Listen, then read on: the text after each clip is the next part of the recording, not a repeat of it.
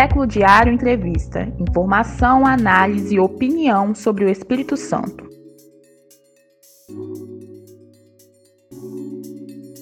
Olá, bem-vindo, bem-vinda, bem-vinde ao Século Diário Entrevista. Eu sou Vitor Taveira, jornalista, e vamos aqui conversar com personalidades da política, dos movimentos sociais, com conteúdo também podcast, com a mesma qualidade e independência que você já conhece aqui do Século Diário.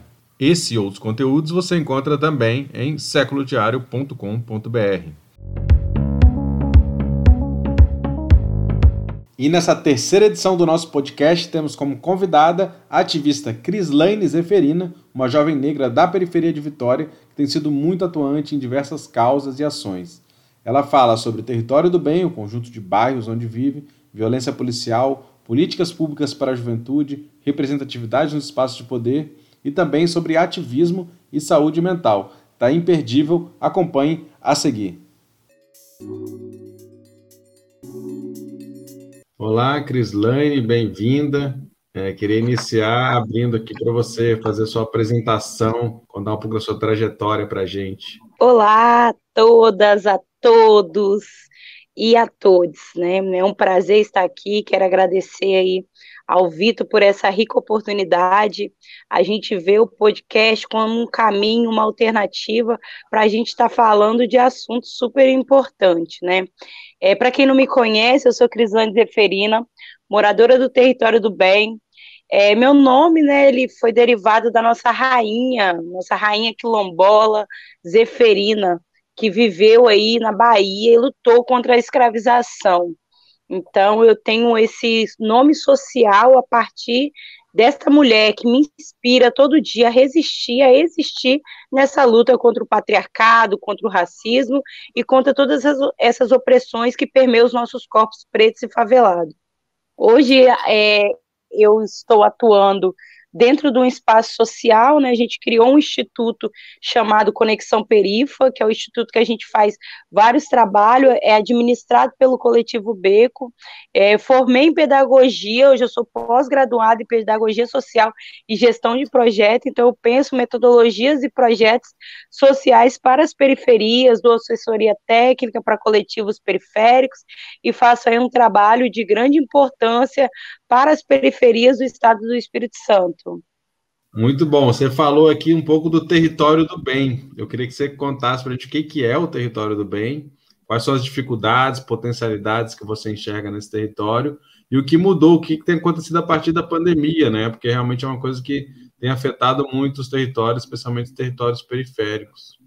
É, eu, eu, sempre falo que o território do bem é uma chave de potencialidades, né, que ela precisa ser aberta, explorada e explorada de uma maneira boa, uma maneira que fortaleça as potências que já tem dentro desse território, né?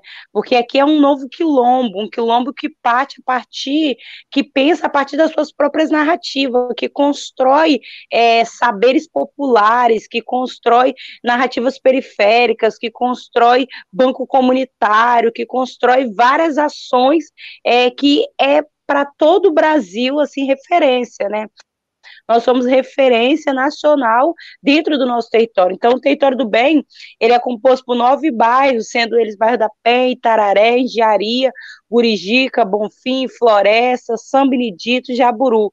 Estes bairros, todos adjacentes, né, um do ladinho do outro, é, e foi implementado esse nome a partir de discussões com moradores, né, com nossa com, sobre o nosso território, porque ele traz, a mídia traz é, algo negativo, né, algo visando marginal, traz como complexo da Penha. E aí, quando você fala complexo, você pensa o complexo alemão, você pensa as negatividades e não as positividades. E aí, a partir de uma reunião do Fórum Bem Maior, que é o fórum que agrega todas as lideranças comunitárias do nosso território, a gente construiu esse nome como território do bem, como uma alternativa para dizer para essa mídia violenta que nós somos um território território do bem, nós somos cercados de potencialidades. Né? O que nós precisamos é do empurrão, é do investimento público, é da, são das políticas públicas que não chegam até a gente. Então, esse é o território do bem. Hoje temos diversas dificuldades que permeiam esse território, né, colocando como elemento principal a falta de água. Então, hoje a gente tem uma luta muito grande com a CESAM e a Prefeitura de Vitória sobre a falta de água dentro das comunidades, ou seja, um direito básico constitucional, né, um saneamento básico, cara, a falta de água nossa comunidade não tem. E nós estamos na capital do estado, né? Então, quando você vê a capital do estado com uma escassez de água, você já começa a perceber que Vitória não é isso tudo, né? Que ainda existe um outro lado que não é cuidado. Então a gente tem esse elemento principal que a gente sempre destaca, a falta de água nos altos do morro, né? Um direito constitucional que nos é negado de muito tempo, como eu já disse aqui. É, fora a acessibilidade, que nós temos cadeirantes idosos que moram no alto do morro e não tem como subir, não tem como descer, ou seja, é, o envelhecimento ele acontece, o adoecimento acontece junto com o envelhecimento. Porque quando você envelhece dentro da sua casa e você não consegue fazer uma caminhada, descer para comprar nada no seu bairro, você já percebe que em seguida há um adoecimento, né, também. É, a insegurança pública, eu sempre chamo atenção para isso. A insegurança pública que permeia os nossos corpos. A gente tinha que ter uma segurança pública, infelizmente, a gente tem a insegurança pública. E outros fatores também que eu coloco aí em destaque como elemento principal. É, e a gente vai falar um pouquinho dele mais para frente. Para além de todas essas, dificuldades, Vitor, é, temos as potências que são os coletivos, né? Então, a gente se organiza em coletivo.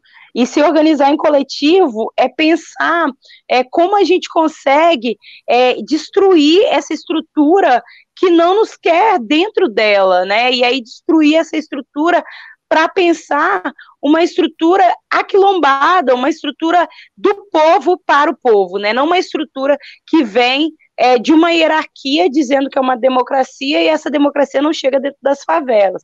E é uma coisa que eu sempre falo. Temos os fóruns, né, as organizações não, governa não governamentais é, que é o Ateliê de Ideias, que é o Fórum de Juventude do Território do Bem, que é o Coletivo Beco, que começou com a campanha Favela contra o Coronavírus. Né, junto com as outras organizações que são muito importantes. Então, o Ateliê de Ideias ele tem um, é, uma carga positiva para o nosso território que a gente não consegue vislumbrar de tão grandioso que ele é, né? Nosso banco comunitário, é, vários projetos de casa e moradia, tem prêmio para comerciantes locais, então tem coisas muito benéficas. E o Fórum de Juventude Território do Bem, que a cada dia cresce, né? É, fui uma das fundadoras desse fórum, é, me orgulho muito em dizer isso. Hoje são outras pessoas que tocam, eu tive que fazer escolhas na minha vida, então hoje a gente toca a nossa instituição, junto com o coletivo Beco, e é isso, né? A gente segue sempre na luta por um território melhor. É, e aí, o ateliê de ideias com a nossa querida Leonora também, sempre tocando com a nossa liderança Valmi, as atividades aqui dentro da comunidade, e a gente sempre pensando na coletividade, no bem para a comunidade.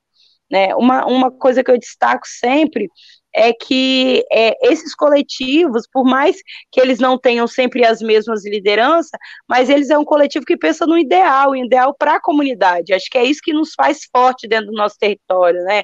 A a gente sempre quer o bem comum da comunidade. Não importa quem está fazendo, importa é que faça, né? Que as políticas públicas de ações afirmativas que não cheguem na nossa comunidade por parte do poder público cheguem pelos coletivos. Por mais que a gente tenha esse entendimento que o poder público ele tem que sim financiar essas ações, mas a gente entende que o nosso povo só vai ser salvo pelo povo. Então a gente está aí para conscientizar e salvar esse povo.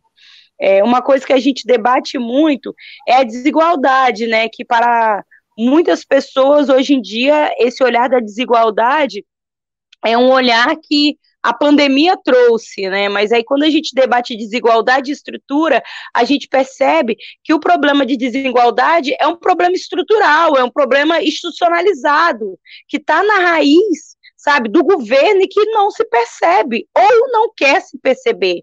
Também existe isso, nós precisamos também falar isso. Será que quer se perceber que existe uma desigualdade no Brasil? Por que o vírus precisou chegar? Para as pessoas perceber que no São Benedito falta água há muito tempo para as pessoas perceberem que no alto do bairro da Penha falta água há muito tempo sabe? Então o vírus ele foi um elemento que fez com que isso mostrasse de forma mais aberta, digamos assim, que existe um problema estrutural e que ele precisa ser resolvido. E não adianta botar debaixo do pano que precisa urgentemente ser resolvido. É como se falar do genocídio do povo brasileiro, né? O genocídio do povo preto, Abdias Nascimento falava sobre isso há muito tempo. Ele tem um livro escrito sobre isso. E agora a gente quer falar que em plena pandemia existe um genocídio, que o presidente é genocida. Não. O genocídio do povo negro é um genocídio estrutural. Né, existe um plano governamental para matar corpos pretos e favelados. E esse plano ele vai passando por governos e governos e ele não é rompido. E eu acredito muito no poder popular e que somente um corpo preto consciente, né, que não basta ser um corpo preto despolitizado, a gente precisa ser um corpo preto consciente ideologicamente politizado para entender os, todas essas amarras que tem no nosso corpo e como destruir essas amarras. Né? E aí a gente precisa cada vez mais se auto-organizar para isso. É, a gente pensa muito, hoje, hoje falando da pandemia, Vitor, sobre a questão da pobreza, né? É, e eu sempre digo que a pandemia ela fez eu abrir os olhos e ver que dentro da minha comunidade ainda existe muita pobreza. Quando a gente fala do bairro aqui, eu quero citar um bairro que é um bairro que eu estou mais dando atenção e estou começando a fazer com que a gente reflita em que ações existem dentro desse bairro para que os jovens não se encaminhem para o tráfico de droga. Porque, para mim, eles são encaminhados. Porque quando não tem uma outra alternativa, é um caminho que eles têm que seguir. Né? Então, para mim, existe alternativa quando fala bem assim, Crislane, ali tem isso e ali tem isso. O que, que você quer? E aí você fala para esse jovem que tem esse poder de escolha. Mas quando você tem um caminho determinado e não tem as políticas públicas efetivas né, para encaminhar esse jovem, você está deixando ele à mercê e ele a seguir este outro caminho. Então, o bairro Bonfim é um bairro que grita por política pública. É um bairro que você vai e ainda tem casas de barraco, ainda tem gente que não tem banheiro, ainda tem pessoas que não têm vaso né? Então é gritante. E aí a gente tem que debater pobreza a partir desse olhar. A partir do olhar da pobreza, a partir das pessoas que estão passando necessidade, as pessoas que não têm um arroz e o um feijão para comer. Não adianta falar de pobreza com pessoas que nunca sentiram fome. Eu sempre falo isso. Como eu vou falar que a minha barriga está doendo se eu nunca senti essa barriga doendo? Né? Então a gente precisa falar sobre isso, nós precisamos sentar com essas pessoas para discutir um plano de ação para essas pessoas, né? E aí eu digo que não é um plano de ação imediato, é de longo prazo. Não existe acabar com a pobreza agora, né? A pobreza é algo estrutural também. E aí a gente tem que pensar nisso. A gente tem que sentar, para a gente falar de pobreza, a gente tem que sentar com o povo preto, gente, porque esses povos que tiveram um caminho determinado nos altos da favela para se construir as suas casas na falsa abolição que aconteceu. Ou alguém aqui recebeu mansão para estar tá indo morar. Porque a minha ancestralidade não recebeu. A favela foi o único local. Né? Então a gente também precisa falar sobre isso. E quando a gente fala de território do bem, a gente fala dessa resistência, a resistência de ocupar os altos morros e não deixar os senhores, que hoje esses senhores de engenho, eles estão engravatados, e essa gravata que eles têm é a farda, né? É a farda que sobe aqui para atirar na gente, que antes a gente tinha corrente, tinha um chicote. Hoje é a bala de borracha, hoje é a bala, né, o tiro mesmo, é, então a gente tem que começar a pensar nisso e como os coletivos organizados estão fazendo para que isso, essa violência diminua dentro das nossas comunidades. Né? Então, os coletivos têm se organizado, têm fazendo uma grande tarefa para a gente conseguir aí é, trazer esses jovens para a gente, mostrar para eles esse outro tipo de caminho que existe, que é possível. Ontem, o Vitor, uma da, das meninas que eu atendi há muito tempo, a Heloísa, ela me fez lembrar de uma coisa que é, eu fiquei assim muito pensativa, sabe? E voltei tudo de novo a ter as minhas crises que eu estava tendo. É, eu atendi um jovem que ele saiu do tráfico de droga e ele só queria uma oportunidade de emprego, Felipe. Ele não tinha estudo, e eu falei com os dois a importância de voltar para a escola. Eles voltaram para a escola, tentaram estágio, tentaram é, fazer bico e não conseguiram. É, e aí teve uma vez que eu viajei para São Paulo e eles ficaram aqui. E aí a mulher dele mandou mensagem falando: Cris, Felipe pegou um plantão hoje, o plantão é um dia no tráfico, porque a gente estava sem alimento. E eu falei: por que, que vocês não me falaram antes de eu viajar? Por que, que vocês não pegaram na casa da minha avó? O Felipe não precisava fazer isso. E quando o Felipe foi, nesse um dia, ele tomou um tiro que matou o Felipe. E eu fiquei num, num sentimento de incapacidade muito grande, né? E quantas vezes eu fui no órgão público pedir um emprego para esse Felipe? Fala, gente, eu preciso arrumar um emprego para essa pessoa. Essa pessoa saiu do tráfico de droga. Já tem seis meses que essa pessoa está seguindo na militância com a gente e a gente não consegue nada para ela. Então, acesso ao mercado de trabalho, hoje eu tenho uma luta muito grande, e eu falo sobre isso, sobre a questão do acesso ao mercado de trabalho como fator primordial para tirar esses meninos do tráfico. E quando você conversa com eles, é a mesma coisa nos mesmos territórios. É dizendo que a gente não tem oportunidade. Né? E as, os jovens que saem do sistema prisional é a mesma coisa, não tem oportunidade. Né? Quando tem oportunidade, é gato pingado, né? Um ou é outro. Mas aí, quando a gente fala de um território específico, de uma coisa específica, a maioria não tem oportunidade. Né? Então, é, nosso, nosso território ele é muito potente, que ele visa isso. Ele visa essas pessoas e como trabalhar com essas pessoas. E a partir da coletividade, a gente aprende junto a trabalhar com essas pessoas e a pensar em mecanismos de saída, para que essas pessoas não sejam é, outros Filipes, né? Então, a gente precisa urgentemente pensar nisso. É, tem uma, uma questão, é, eu li uma frase uma vez que me marcou muito, de um colombiano, né, o Jorge Melguizo, que ele foi secretário de Medellín, né, que participou de um, programa grande, né, de inclusão cidadã pela educação, pela cultura, como combate, que, que logrou, né, teve sucesso ao reduzir os índices de criminalidade. E ele fala algo assim, não tenho a frase agora, mas é, eu acho que é o, o contrário da violência não é a segurança, é a convivência. Isso me fez pensar muito, assim, né? E, e me faz pensar um pouco com o que você tem dito, assim, porque, por exemplo, se esse modelo de, de, polícia, de polícia, né, de uma polícia truculenta, claro que ela pode ser melhor, essa polícia, né, mas, assim, esse modelo não é adequado, é, quais que você vê como alternativas, né, ou seja, eu acredito que um é melhorar, né, a ação policial, mas existem outras alternativas para além disso, para que é, possa haver segurança nas comunidades? É assim, né, o Vitor, eu sempre acredito que existe um modelo possível. É, é, quando a gente fala sobre violência policial, é perceptível assim para quem acompanha né, minhas redes sociais as inúmeras denúncias que eu faço, que coletivos jovens faz, que organizações não governamentais aqui do território faz, né? E como dói isso na gente, ver as famílias perdendo seu ente querido de forma truculenta e o pior pela mão do Estado, né? É, a violência policial se dá com a permissão do governador. Olha isso, quem está ali para governar pelas nossas vidas está tirando tirando as nossas vidas, né? Quando policiais sobem o morro caçando os mesmos corpos e se impondo com a autoridade máxima, esquecendo da democracia.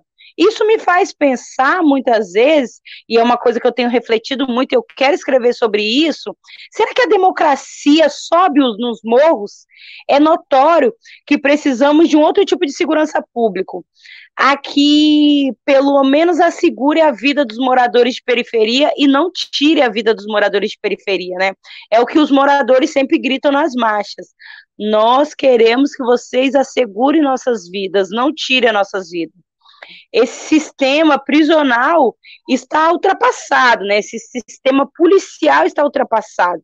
E quando digo que sou a favor da desmilitarização, não estou falando de acabar com a polícia, estou dizendo que não quero mais coronéis matando pretos, quero segurança para nós e para a polícia.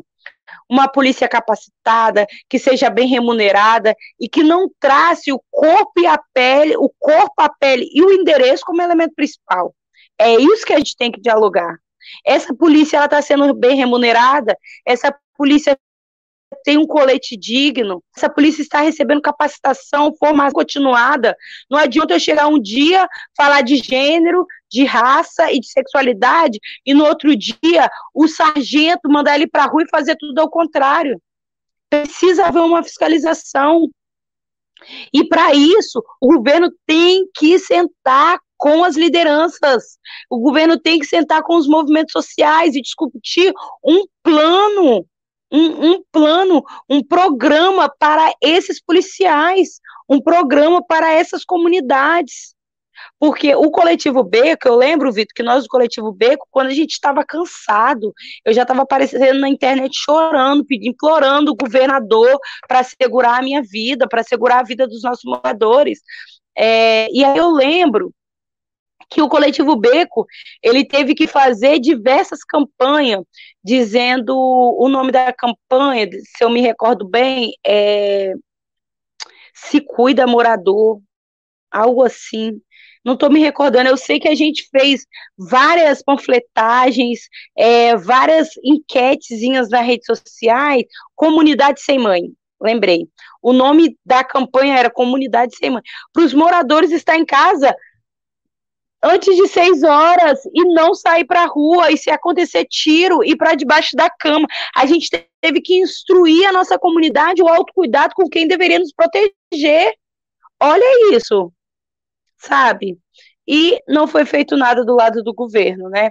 Eu me lembro que a gente teve a última manifestação aqui quando mataram o jovem Danilo. E eu estava no telefone com a secretária de Direitos Humanos, pedindo ela ajuda, e o policial atirou na minha perna. E quando ele apontou a bala e eu estava no telefone, é, a secretária, eu lembro que eu falando com a secretária, a gente precisa de ajuda, fala com o governador. Ele, quando ele apontou a arma, o outro policial falou, essa não. Aí o outro que estava atrás levantou a, a de bala de borracha e atirou na minha perna. Foi quando eu gritei, e aí eu peguei e falei, para que isso? Eu vou na corregedoria agora. Ele falou, vai lá e apontou a arma de novo.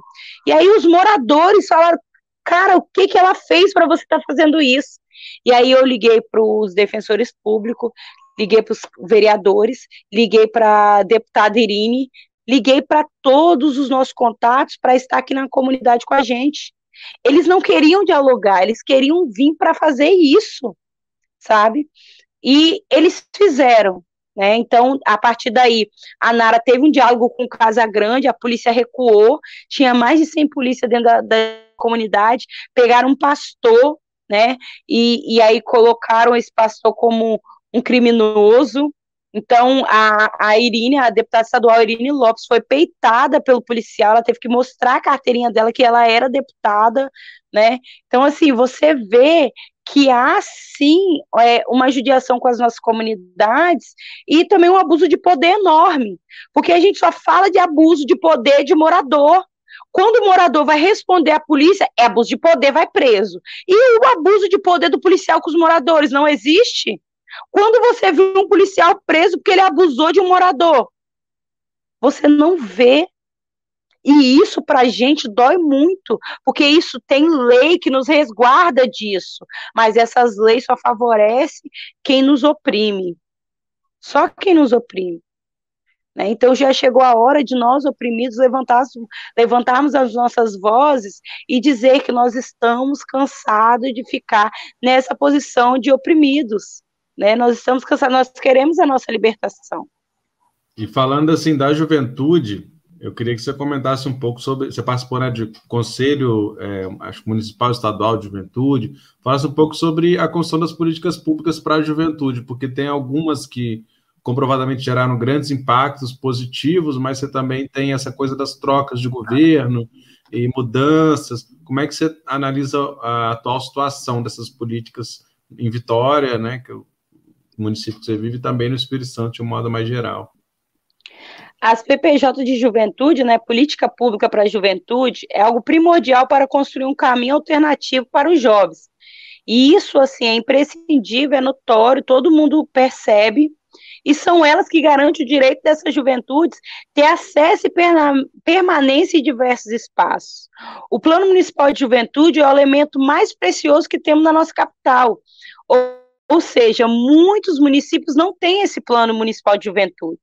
E esse plano precisa urgentemente é, ser seguido pelas secretarias. Né? Eu participei do Conselho Municipal de Juventude, eu estadual também, no municipal eu tive a oportunidade de ser é, nomeada presidente representando a sociedade civil, e uma das questões que nós fizemos no nosso mandato foi enviar um ofício para todas as secretarias perguntando se eles conheciam o plano municipal e o que eles tinham, estavam fazendo segundo esse plano. Ninguém nem sabia que existia. Então, um primeiro elemento, as secretarias precisam saber, ó, existe, tá? Aqui está dizendo o que nós temos que fazer. Vamos seguir?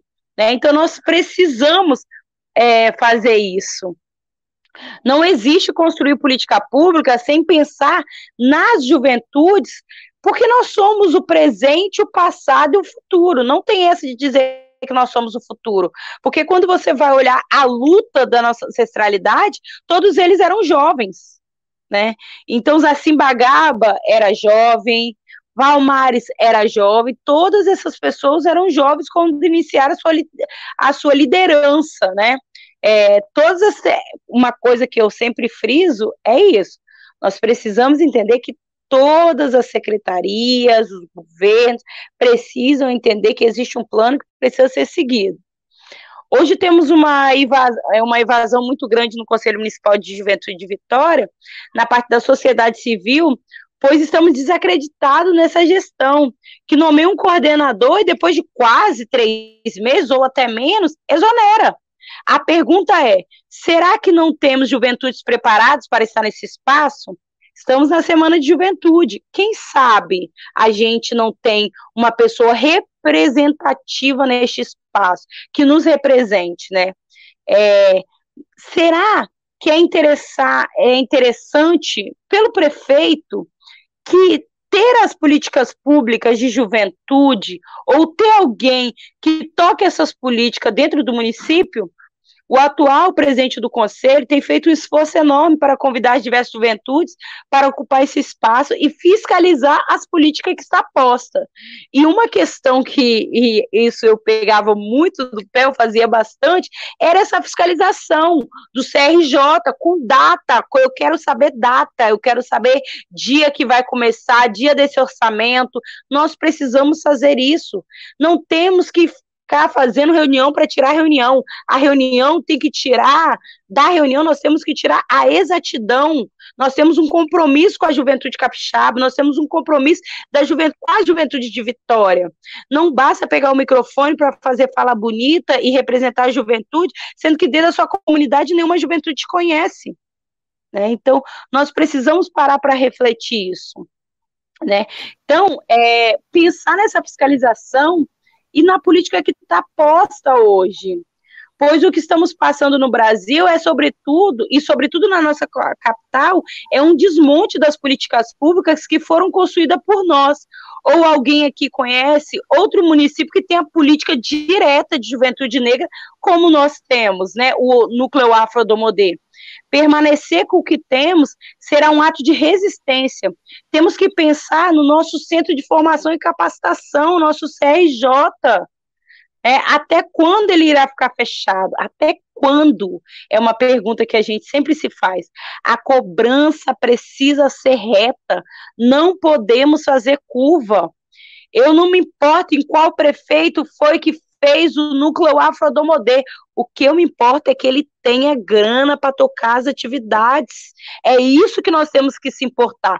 Porque, para mim, quem construiu não foi o prefeito, foi a população, porque nós fizemos pressão para que saia este núcleo afrodomodê o CRJ. Então, isso é um ganho da população, da juventude negra, da juventude capixaba. É, então, é isso que nós temos que, que pensar. Eu queria aproveitar também para puxar. Eu lembro que a primeira vez que eu fiz uma entrevista contigo foi alguns anos atrás, né? quando eu cheguei numa das marchas, né, contra o extermínio da juventude negra, e aí eu cheguei meio no final, não lembro porquê, é, não pude estar desde o começo, e aí eu, a primeira pessoa que eu encontrei assim foi o Lula Rocha, né? E aí, que eu sabia que ele era ligado ao Fejunes, era um dos fundadores, e o, o Fórum Estadual da Juventude Negra, né?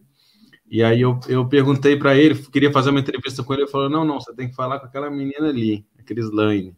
Aí apontou, me mostrou, e depois eu fui falar contigo, né? E aí faço essa lembrança aqui do Lula, né, pela importância que ele, que ele teve, né, da sua atuação, né, para quem não sabe, ele é, faleceu no início desse ano e agora, né, foi proposta a, a comenda Lula Rocha como uma homenagem, né, na Câmara de Vitória, e ele e a, a, memória dele, né, a figura dele sofreu acusações aí bem é, polêmicas. Houve um ato em resposta a isso, né, de vereadores de extrema direita, né, atacaram a figura dele como defensor de direitos humanos, que foi e da juventude negra. Então, faço essa lembrança perguntando um pouco também nesse sentido, né, já que o Lula foi, né, um grande organizador, partiu muito jovem, né, é, mas lembrando também do Fejunes, porque você teve uma, uma atuação muito marcante nesse, nessa re, foi meio que uma retomada do Fejunes, né? Que parece que teve um tempo um pouco parado, mas assim é o Fórum Estadual da Juventude Negra, né, do Espírito Santo. Então, eu queria saber um pouco, é, pra, não só falando do Fejunes, mas também para além dele, como você vê a organização dessa Juventude Negra do Espírito Santo, né? Porque a gente está num período de tem vivido uma grande efervescência, né? A nível nacional, né? De uma juventude que tem se colocado na rua, que tem conquistado, inclusive, espaços né, dentro do, enfim, da institucionalidade ou de outros espaços. Assim. Como é que você vem avaliando aí essa organização da juventude negra capixaba? É, primeiramente, queria dizer Lula Rocha presente, né, que é importante a gente destacar é, tudo isso, eu não conhecia o Lula, conheci ele a partir de um encontro que eu queria fazer de Juventude Negra aqui dentro de Vitória. E na época eu procurei a Aline Passos, a Aline pegou e falou sobre o Fejunes, eu não conhecia também o Fejunes, e aí foi quando eu marquei uma reunião com ele no Odomodê, a gente se encontrou pela primeira vez, e ele falou dessa reativação do Fejunes. E aí foi quando eu fui ler toda a história do Fejunes, eu vi quanto ele era significativo, e eu mais três pessoas, né, na época a gente começou aí com três pessoas, reativamos esse fórum tão potente, né, e que o Lula tem uma passagem, assim, extraordinária. Acho que o que o, o vereador fez, né, em atingir a memória do Lula, ele atingiu também várias vidas, né, que foram vidas que passaram por Lula. Então, eu sempre digo que essa construção da Crislane Zeferina se dá pelo Lula. A gente teve é, muitos diálogos quentes, né, muitas divergências, mas também muitas construções coletivas, né, que a gente sempre fala que o Lula ele é um representante que não tem como você não falar dele, né? Não tem como você não é, se sentir representada por ele. Então ele tem aí uma gama de história muito grande. É, essa minha aproximação foi em 2018, né, que a gente começou essa reativação. Eu tive um, um prazer muito grande de deixar um legado muito bonito para o Fejunes. A gente construiu núcleos dentro dos municípios, então a gente conseguiu ir para o interior, a gente conseguiu ter núcleo em Anchieta, em São Mateus, em diversos municípios que para a gente eram municípios caros, preciosos, né? Que a gente percebia que na metrópolis há uma um acesso, uma acessibilidade, sendo que no interior a gente não tem essa acessibilidade. Então a gente conseguiu construir aí é, oito núcleos dentro dos municípios, e aí eu tive o prazer de ser a primeira presidenta mulher do fórum também, né? O fórum ele sempre foi tocado por homens, é, hoje quem está na gestão é um homem, mas assim, eu fui essa primeira mulher que conseguiu fazer isso junto com um time, né? Porque ninguém faz nada sozinho. A Juventude Negra, ela sempre precisa estar quilombada e organizada para conseguir construir e tocar as políticas. A gente construiu também a, a marcha E eu lembro que quando eu fui construir a primeira marcha, eu não sabia nada, eu ligava para o Lula toda hora. É, Lula, me ajuda, como que eu vou fazer isso? Precisa de muita grana. E ele você vai fazer um ofício e vai enviar. A pessoa nunca tinha feito um ofício na vida e a pessoa envia, conseguiu construir esse ofício, enviar esses ofícios para os sindicatos, né? Então a gente teve essa parceria, então a gente construiu junto com o Lula 13 marchas contra o extermínio da juventude negra, né? Porque o nosso principal debate, principal elemento é o extermínio da juventude negra. É, nossos corpos estão sendo exterminados. Né? E quando você vai para a periferia, você percebe que é o corpo preto jovem que está sendo exterminado. Então, a principal pauta que a gente tem, a pauta mais cara dentro da juventude negra, é esse extermínio. Que a gente precisa pensar em como é, existe o genocídio é, do povo preto, existe um extermínio da juventude negra, né? Então, estão tirando nossos sonhos, nossos desejos de construção mesmo, familiar, é, nosso desejo de construir histórias a partir dessa morte, né? Então, eu sempre gosto de, de frisar isso. E outro elemento muito bacana que eu deixo como saudades no meu coração é a nossa, a nossa, o nosso encontro de juventude negra que deu 400 jovens dentro de um quilombo. Nós saímos daqui de Vitória com três ônibus, fora as vans dos municípios que a gente conseguiu para levar no encontro.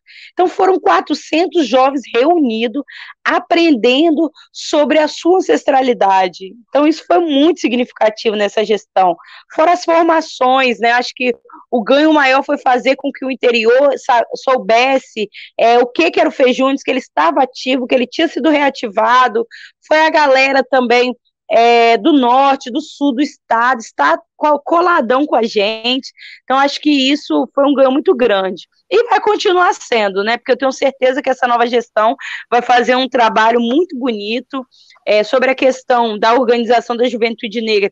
Acho que precisa ser de imediato já.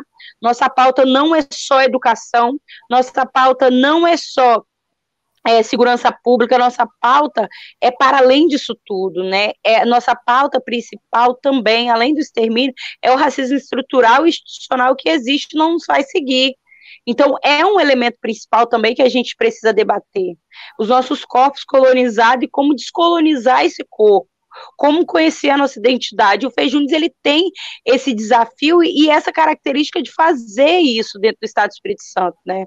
Então, eu me sinto muito representada e honrada por esse fórum estar de pé até hoje.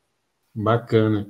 E assim, falando também desse espaço, da, a gente tem visto né, esse, esse avanço né, da, da representatividade mesmo nos espaços é, políticos, né? A gente tem alguns avanços, mas eles são avanços que ainda são se você olhar o, o, o tamanho, o panorama dos nossos espaços de representação política, ainda é muito pequena, né? Eu queria perguntar assim, você como né, mulher negra da periferia, como é que você vê essa questão da representatividade no espaço de poder e decisão? É, você pensa em, em, também, enfim, em ocupar esses espaços de alguma maneira?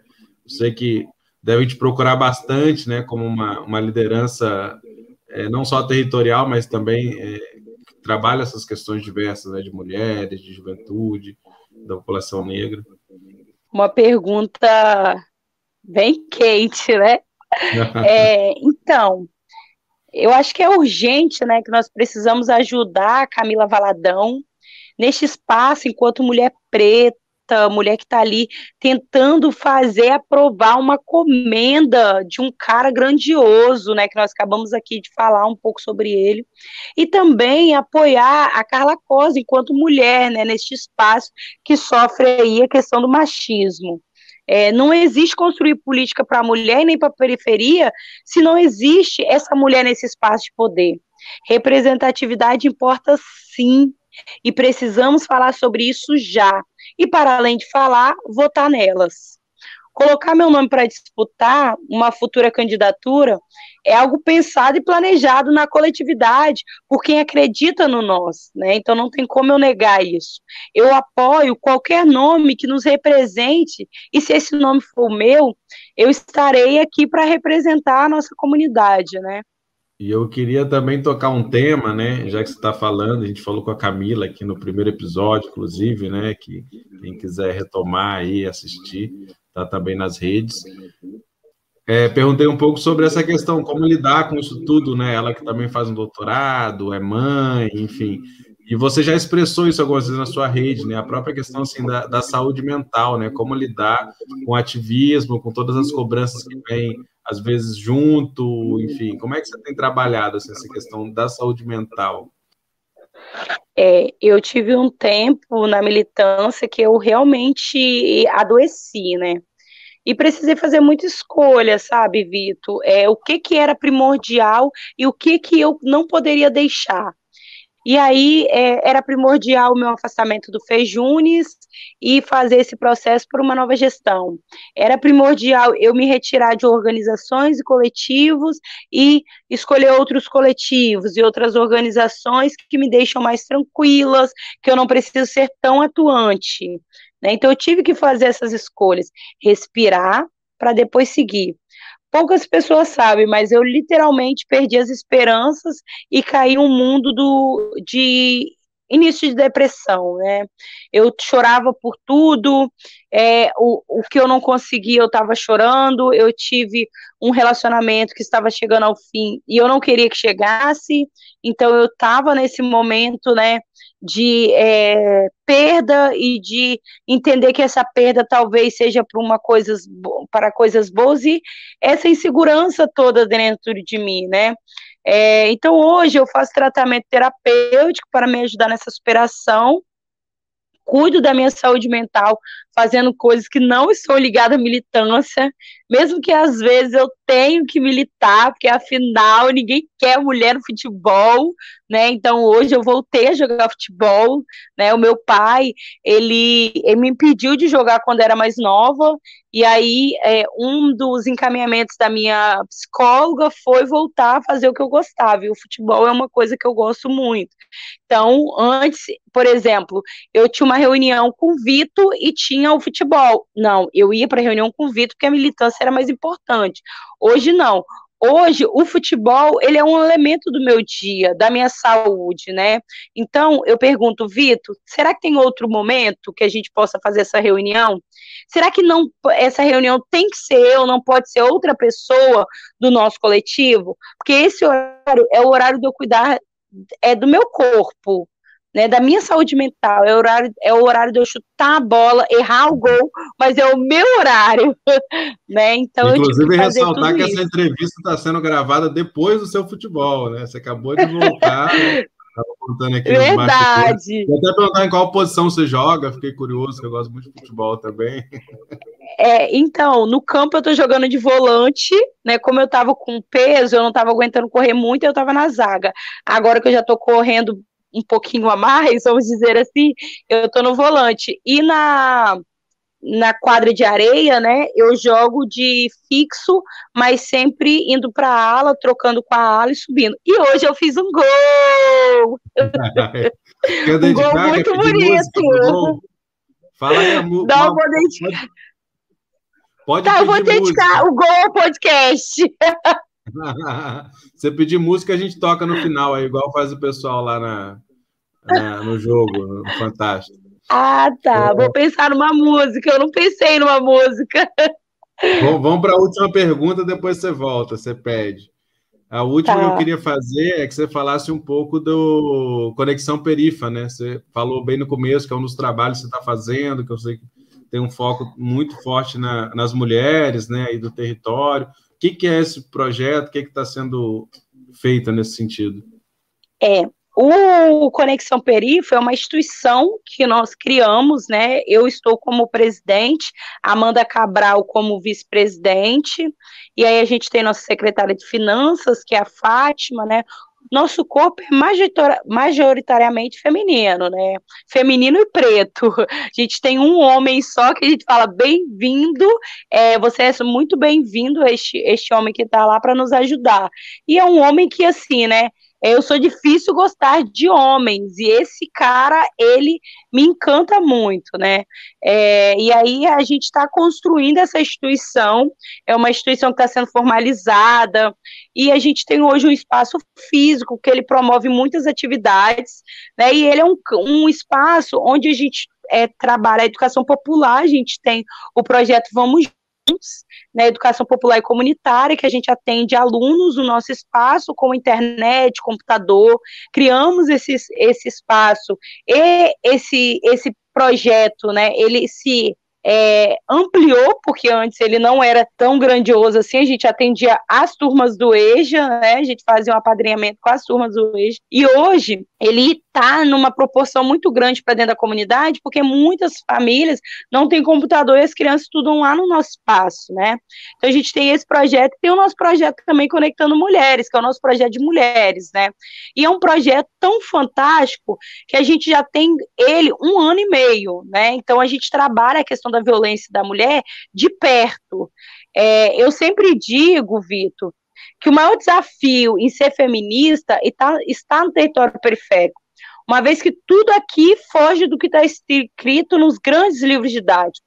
Mas eu nunca desmereço o que está no livro didático, pois é ele que nos leva a refletir e construir um novo mundo a partir de uma narrativa. Aqui eu estou dizendo de outras narrativas, a narrativa preta e a narrativa favelada. Trabalhar a mulher preta e periférica é trabalhar diversos problemas estruturais que vai da falta de educação antirracista até a falta de direito constitucional, ou seja, perpassa no ambiente familiar, na igreja, na sociedade e no que está, no que essa mulher está inserida, né? Nos espaços que essas mulheres estão inseridas. As mulheres jovens chegam para nós com muita construção enraizada e normalizam a violência como algo pra, padronizado para elas.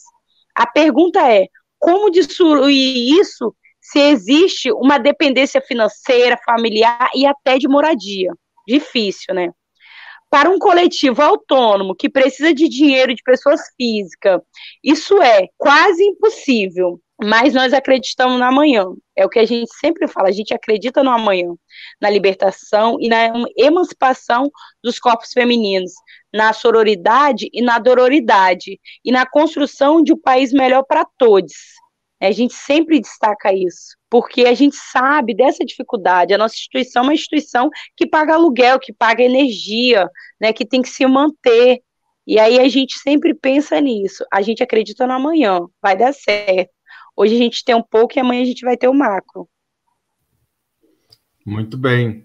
Crislane, agradecer muito a sua, sua partilha aqui, né, de tantas informações interessantes, tanta riqueza de questões. Aí eu vou deixar aí um, um, último momento para você também, quiser colocar alguma observação, alguma mensagem final, quiser incluir aí o seu pedido de música também, em homenagem ao seu gol, pode ficar à vontade.